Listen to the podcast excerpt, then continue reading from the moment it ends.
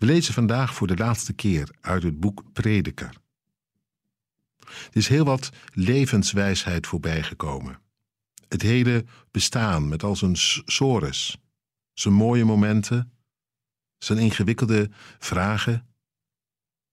Prediker heeft geobserveerd, geduid, geprobeerd om ons een hand te reiken, zonder precies alles sluitend te maken.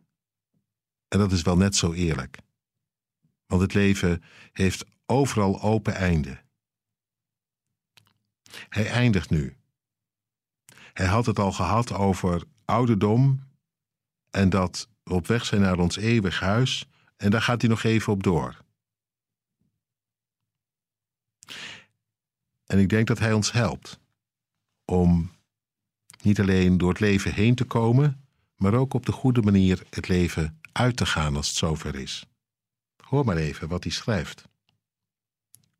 Voordat het zilverkoord wordt weggenomen, de gouden lamp gebroken, de kruik bij de bron in stukken valt, het scheprad bij de put wordt stuk gebroken.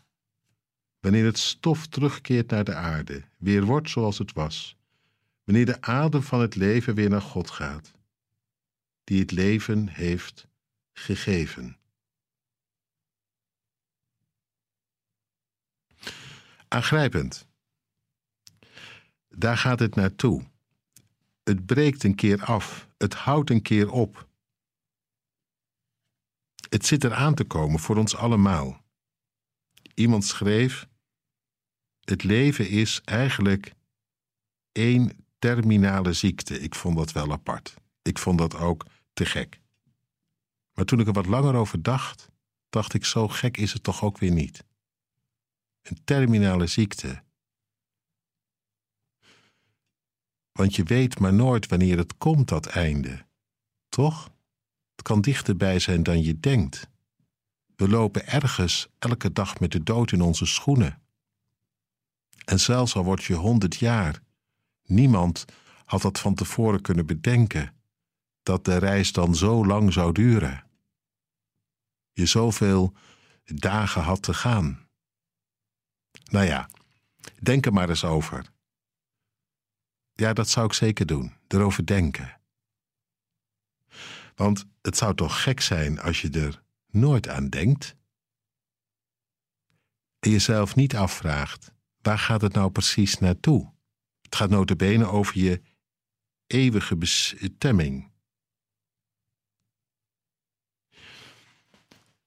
Het zit eraan te komen, die dag, dat je de geest geeft en je adem naar God gaat. Hoe gaat dat aflopen? Heb jij een idee? Nou, één ding weet ik wel. Als je, nu en, als je hier en nu thuis raakte bij Hem, is er geen twijfel aan dat je dan die dag, dat moment, thuis komt, voor goed. Iemand schreef het zo. Iemand die ja, zijn leven wel een beetje beleefd als een terminale ziekte, nogal somber was gestemd vaak. Die zich soms afvroeg: wat doe ik hier nog? Hij schreef: Die heimwee hebben, die komen thuis. Volgens mij was de prediker daar ook van. Hoe moeilijk en onbegrijpelijk het leven ook was. De geest komt uiteindelijk terug bij haar oorsprong, bij God.